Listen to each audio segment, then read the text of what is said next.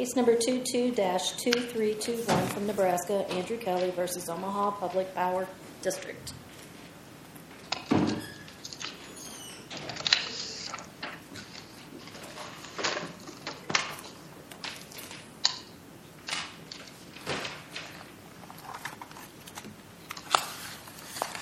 Ms. Geisler, when you're ready.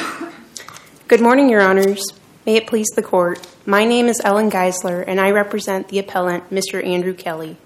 This case is about a veteran who was denied over $30,000 in employment benefits over the course of his employment due to his receipt of GI Bill benefits for his time in the service.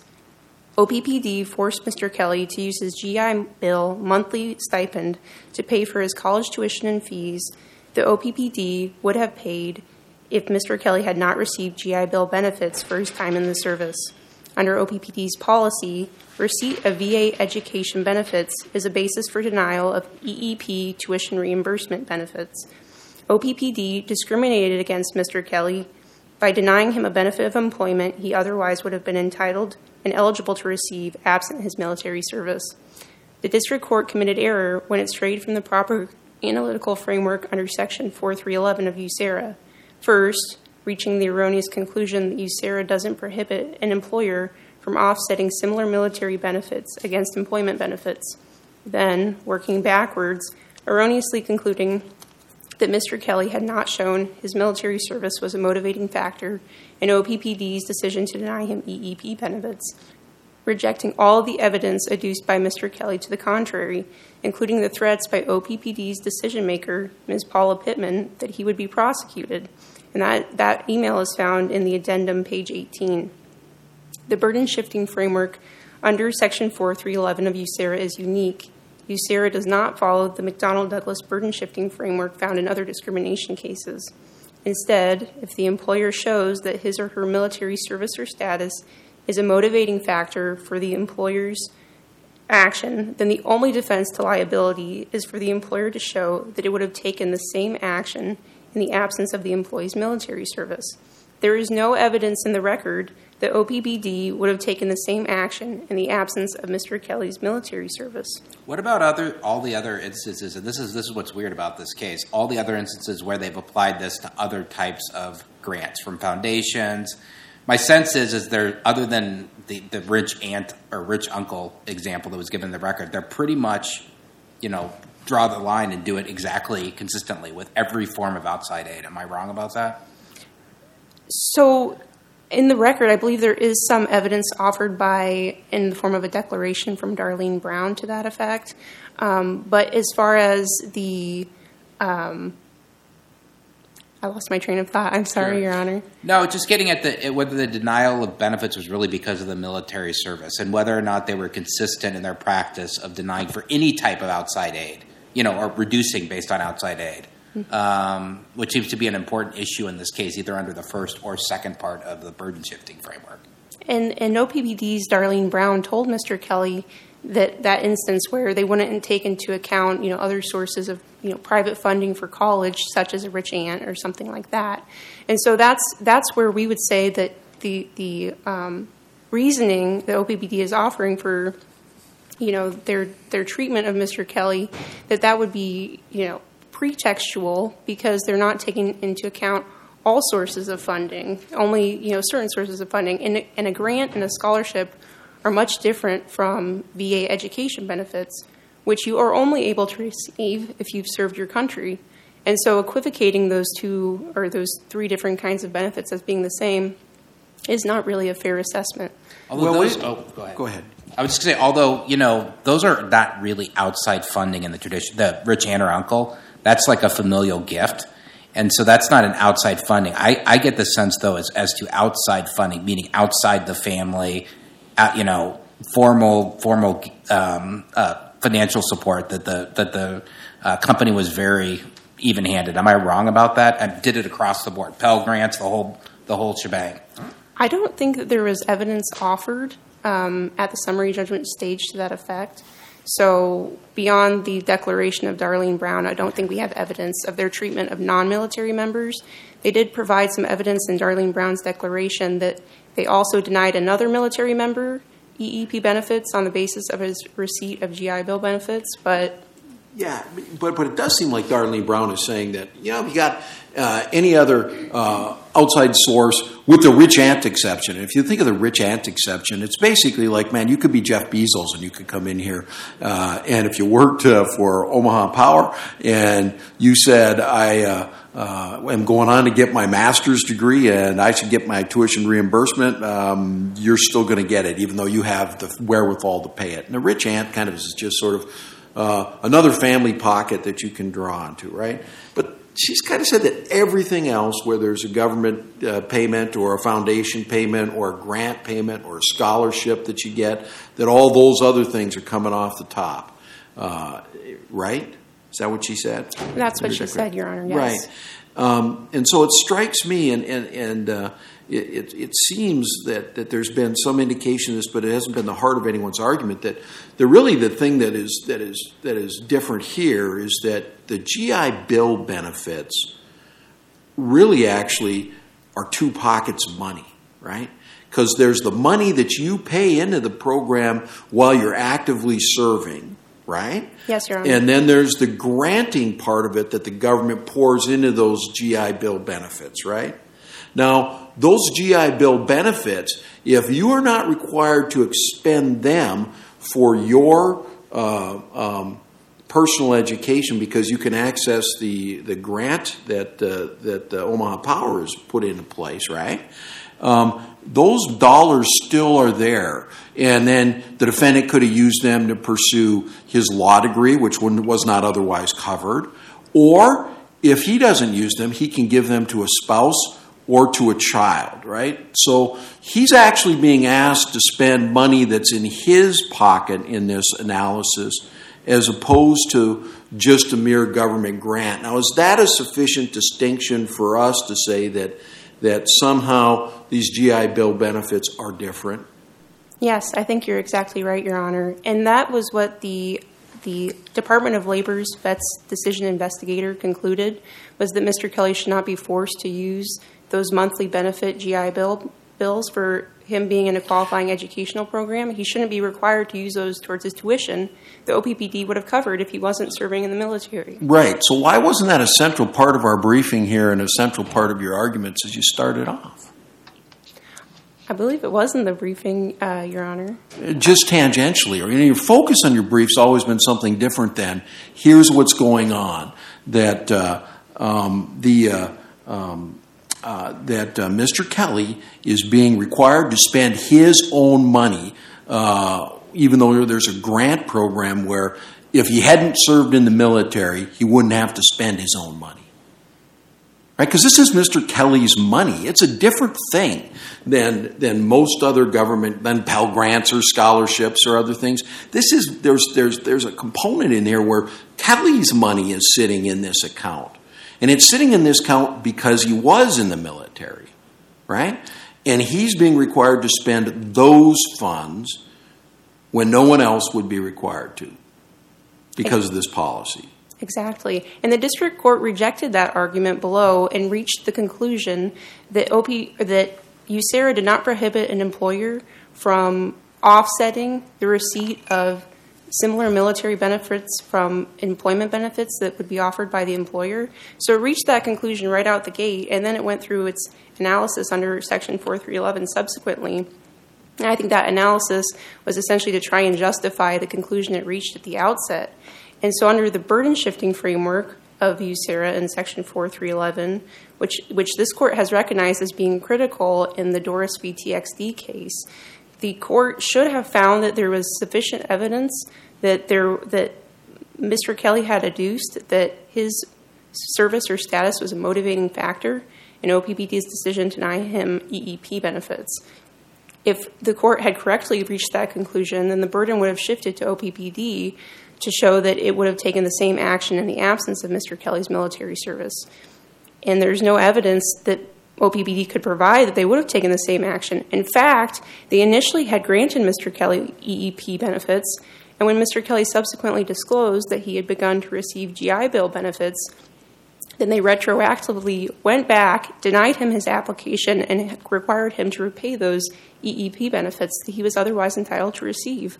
But their argument, of course, is that uh, it's a uh, it's an outside benefit, um, and it's no different than than than what we would otherwise consider.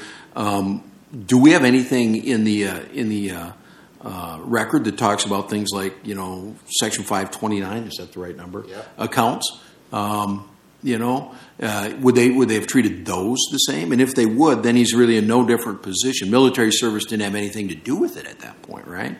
And what we do have is just sort of this declaration by Ms. Brown that says that if there's anything else sitting out there uh, other than the rich aunt exception, which I think is really, unless you got the money sitting in your own checkbook exception, that uh, that that that we, we take it into consideration. Could they do that? There's no evidence in the record as to as to whether OPPD took into consideration other types of um, savings accounts or similar things of that nature. Um, we only have the evidence that they also discriminated against another military member uh, to the extent a lesser degree. They only denied him 60% of his, I believe it was 60% of his EEP benefits to cover the cost of tuition. In Mr. Kelly's case, they denied him the entirety of his applications for EEP benefits. What about the causation issue too? I mean, that's that's something I think the district court focused on, and and by that I mean there's no direct connection between the military military service and the denial. There's one step in between, at least one step in between. There's the military service that led to the the GI Bill benefits, the payment into the GI, which then led to the denial of benefits. Is a once removed causal chain good enough under the statute? Because remember, the text says military service must be the reason for the denial. And here it kind of was, kind of wasn't, depending on how you view the causal chain. Yes, Your Honor. So this court should follow the Federal Circuit Court of Appeals reasoning in the Erickson v. United States Postal Service case. And in that case, it was a similar set of facts where it was a once removed question where that employee was terminated, and the basis for the termination was his absence from work. And the employer said, well, because he was absent from work, you know, we terminated him, and because we would have done the same thing for any non military member, that means our action wasn't discriminatory. The Federal Circuit rejected that argument, finding you can't, you know, gloss over the fact that the absence was due to the military service because he was called up for duty. But that's a totally different kind of analysis, just in the sense that, you know, that's why this act that we're talking about exists primarily, is that, you know, um, uh, we don't want people to find themselves unemployed because they've been called into active duty and sent overseas. And we're not going to let people terminate folks uh, except uh, under uh, circumstances where it's really a necessity of the business, right? And that's kind of like the Soldiers and Sailors Relief Act, you know? It's the same thing. It's like we don't want guys being sued when they're out getting, they're getting shot at, you know, overseas, right? Um, that's a little different than well, I've accumulated this benefit, and we've don't. I mean, don't you think that that we're really kind of comparing apples to oranges? I'm just rambling, and I don't want to eat up your entire uh, rebuttal. Well, both of those would be under Section 4311. It, it prohibits discrimination on the basis of you know, uh, service as well as it prohibits discrimination as to benefits for that service. So I think the Section 4311 does address both being absent um, being called out for military leave, and being denied a benefit of employment. If there are no further questions at this time, I will reserve the remainder of my time for rebuttal. Thank you. Thank you.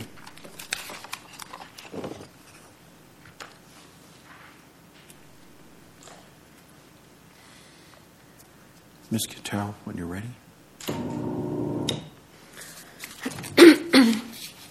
Good morning. May it please the court, I am Rihanna Cottrell of Fraser Stryker, appearing on behalf of the Appellee Omaha Public Power District, or OPPD.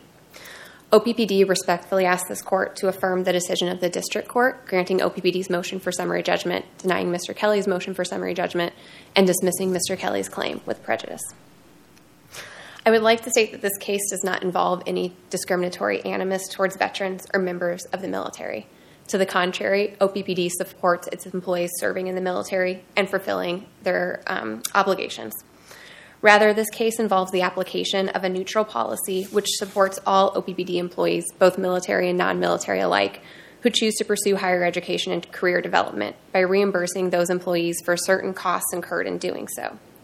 Here, Mr. Kelly incurred no costs while pursuing his degree, leaving nothing to be reimbursed pursuant to OPPD's employee education program. And that alone is why OPPD determined Mr. Kelly was ineligible for benefits. Suppose he said, I don't want to use those benefits. Uh, I've already designated them for my kid or whatever. Um, what would OPPD's position have been? Can't get the benefits? Well, I don't believe that that's been thoroughly explored on the summary judgment record at this stage. However, I believe their response to his initial application for benefits is instructive of how that would have been handled. When Mr. Kelly originally applied for benefits in 2011, he was not receiving um, tuition assistance from an outside source at that time, and that application for benefits was approved. Um, and so I believe that that can be used to suggest that if he was not receiving the benefits at some future date, they would have continued to approve those applications. Um, the testimony in the record indicates that Mr. Kelly began his employment at OPPD immediately after being discharged from the United States Navy, and so they would have had knowledge of his military service at that time that that 2011 application that was approved was submitted. So it only became a problem after he started taking his Montgomery GI Bill benefits in addition to the OPPD tuition benefits. Or am I wrong about that? I believe that that is correct, that under OPPD's employee education policy, it states that you're ineligible for these benefits to the extent you're receiving tuition assistance from an outside source, such as um, a scholarship, a grant, or VA benefits. And so once he began receiving that tuition assistance from an outside source, is when OPPD looked at that and said, okay, has this covered your expenses in full? If so, under our neutral policy, you're ineligible for these benefits. Has it not covered your expenses in full? And if so, then we will go ahead and pay you the difference, as um, is stated in the Declaration of Darlene Brown that OPP did with other veterans. Now, as I understand the uh, uh, GI Bill, Montgomery GI Bill benefits, that there's a tuition component, but there's also a cost of education component. And so you're concerned about tuition here, and you're saying you get the GI Bill benefits, therefore we're reducing that and you take it all off the top. But you know, the educational assistance piece can go to uh, housing. So if you were living in a dorm, you could do that. If you have other housing that are related expenses that are related to your education, that can be paid. Books can be paid. And by taking this money and applying it sort of all to tuition, you are sort of depriving them of this other benefit, right? Yes, Judge Erickson. I respectfully, I do think that the employee education program considers more than just tuition. I think that that is, of course, the bulk of the expenses, as is routinely the bulk of expenses when pursuing a degree. However, it does allow for certain expenses or certain fees to be paid as well under the language of the policy. Um, and that includes things like books um, and other fees. Um, I also believe that the evidence in the record establishes that the benefits that Mr. Kelly received great exceeded by an I believe almost two thousand, perhaps three thousand um, dollars. What would be expense uh, eligible for reimbursement under the employee education program policy? Thank you. Um, I think that the central question here is whether the military membership, service, or obligation was the motivating factor for OPPD's decision. And it is only a motivating factor under the case law if an employer relied on, took into account, considered, or conditioned its decision on that military status, service, or obligation. And here, the military membership was not a motivating factor in OPPD's determination. OPPD focused its determination on his tuition assistance from an outside source. I think the evidence of that lack of motivating factor is included in a number of places in the record, including Mr. Kelly's initial application being approved when he was not receiving the outside tuition assistance. I there is there is a question of causation here. I asked opposing counsel. There's but for causation. Uh, which is but for his military service. That's not what we have. I mean, that's not what the statute requires. My question is: Is the once re- once removed issue uh, that I asked opposing counsel about is it close enough in your view? And if not, why not?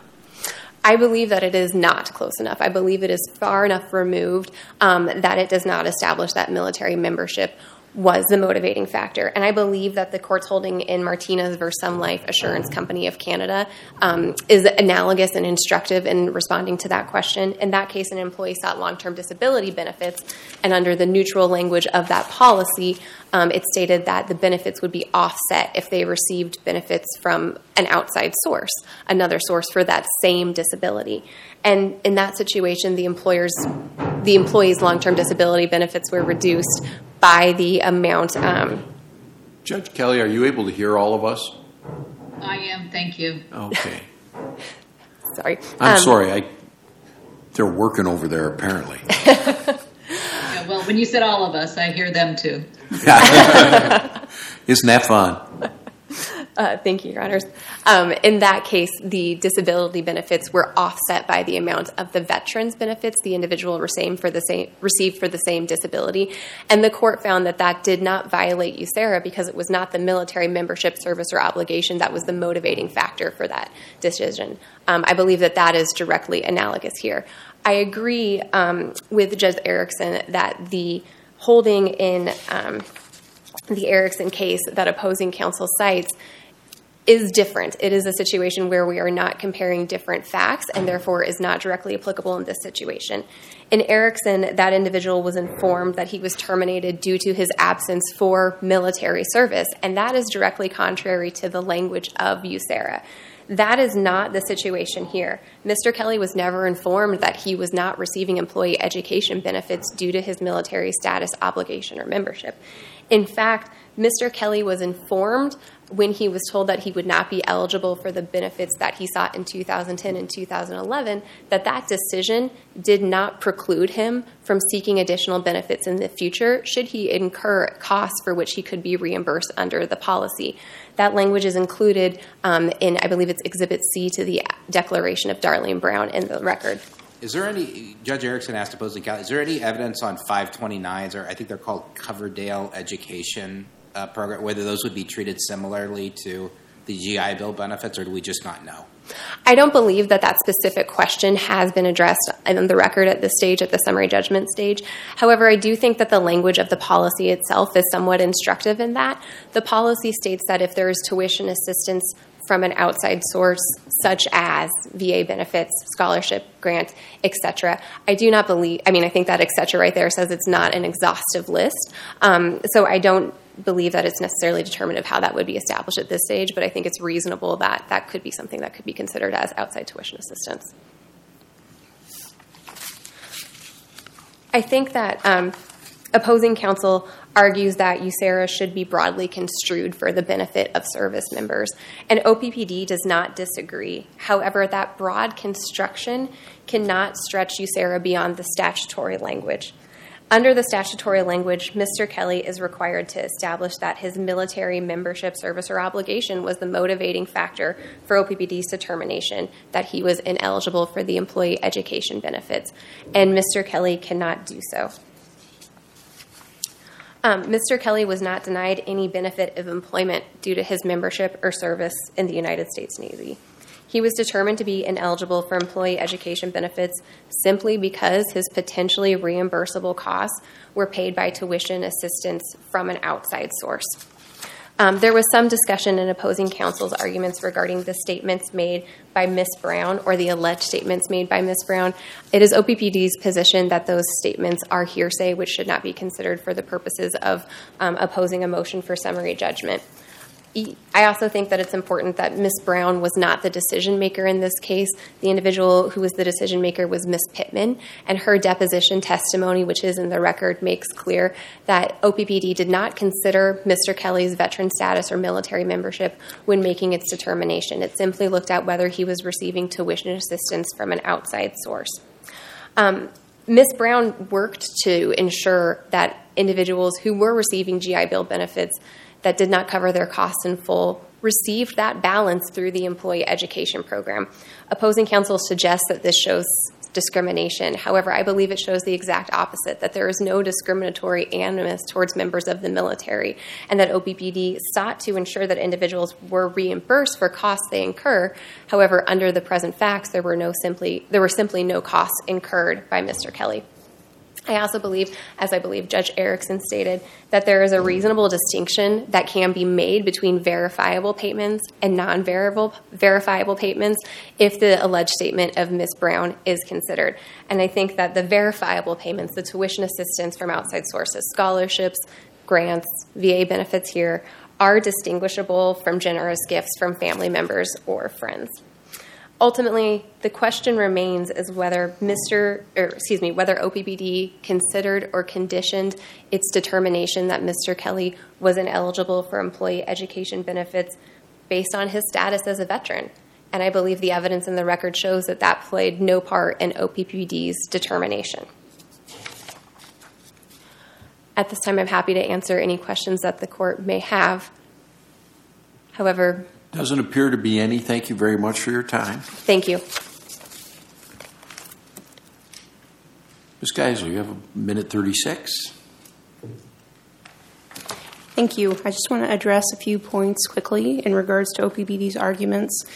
They're, they argued that there is no discriminatory animus present in the record in this case, but there is multiple emails from OPPD's decision maker, Paula Pittman, that were derogatory and threatening towards Mr. Kelly, including making a statement such as, We will continue to apply this policy as we always have. However, I must tell you that as a fellow OPPD employee, I find it extremely disheartening to see such a blatant and aggressive display of entitlement. And then went on to say to her fellow coworkers, We need more employees like this one, not with about 16 exclamation points after it. That is certainly evidence of discriminatory animus. OPPD also argued that costs such as books would be covered under its tuition reimbursement program as a type of additional fee that would be covered. And under the policy, which is contained at page 24 of the addendum, books, transcripts, insurance, health, travel, athletic fees, matriculation fees, life experience credits are all listed as types of fees that you would incur that would not be covered under their program.